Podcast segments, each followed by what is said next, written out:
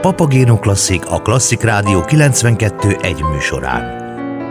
Érdekességek, kulturális programajánlók, valamint beszélgetések a zenei és kulturális élet kiemelkedő szereplőivel itt, a Klasszik Rádió 92 egyen. A művészetek völgyébe hívjuk most hallgatóinkat, amelyet egyébként 30. alkalommal rendeznek meg július 23-a és augusztus 1 között.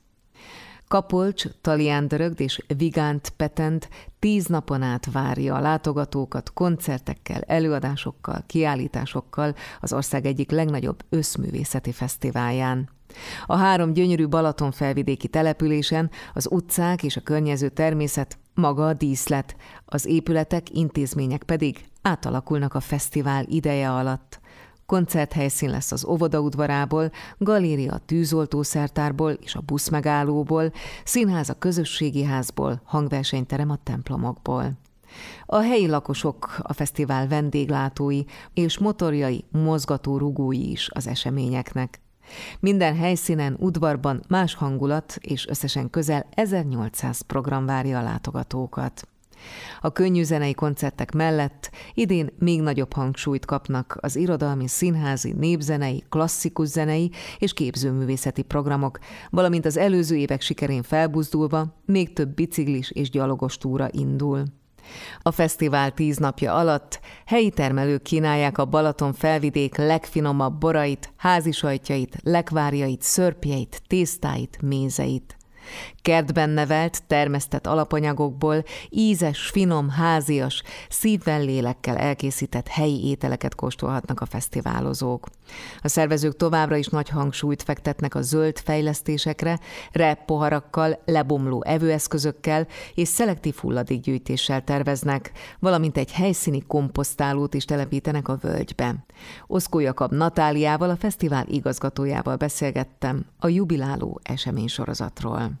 1989-ben indították útjának Márta Istvánék ezt a nagyon jó kis rendezvénysorozatot, és hát ez a fesztivál nagyon sokaknak már 30 év alatt meg is határozta az életét, így például nekünk is, úgyhogy egy Völgy 30-as jubilami programcsomaggal is készülünk, ezt a műsorfüzet elején szedtük csokorban, minden évből megidézünk egy-egy programot, és így egy ilyen retro utazáson is részt vehet velünk valaki, aki tíz napon át esetleg velünk tartana.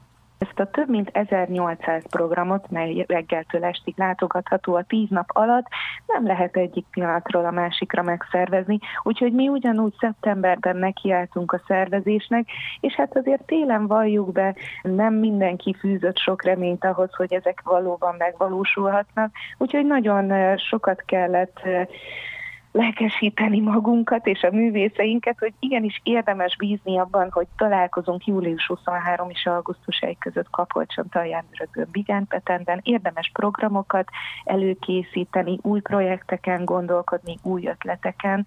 Úgyhogy ez volt a legnagyobb nehézség talán.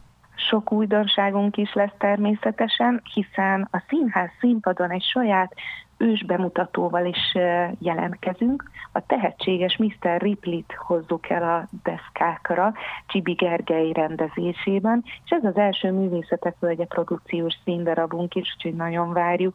Szőke András filmjét is segítette a Művészetek Völgye, és itt kerül bemutatásra, de egyébként meg sosem volt ilyen nagy felállásban, teljes felállásban opera produkció sem a Művészetek Völgyében, úgyhogy július 23-án 9 órakor az Operaház segítségével életre hívjuk Donizetti szerelmi bájitalát, kórussal, nagy zenekarral, szólistákkal, Miklós Erikával például, és a csillagos ég alatt lehetünk részesei egy ilyen jó kis élménynek, de ezen kívül nagyon sok nagy produkcióval számolhatunk, hiszen a Reszirke Myland előadása is visszatér hozzánk, nagyon sok világzenével jelentkezik a Funó Budai Zeneház, a Panoráma színpadon pedig 30Y, Erik Sumóben, Dés László, Margaret Island, Csík zenekar, Bagosi Brothers vagy Hobó 75, Budapest Bár, Kvimbi nagy koncert és Szabó Balázs Bandá, illetve Rúzsa Magdi nagy koncert is várja a látogatókat.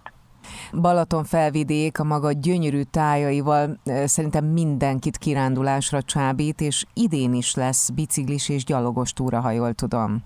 Így van, nagyon elkötelezettek vagyunk amellett, hogy igenis van értelme annak, hogy napközben akár túrázzon az ember, meg egy kicsit jobban megismerje egyébként azt a helyszínt, ahol megszervezzük a fesztivált.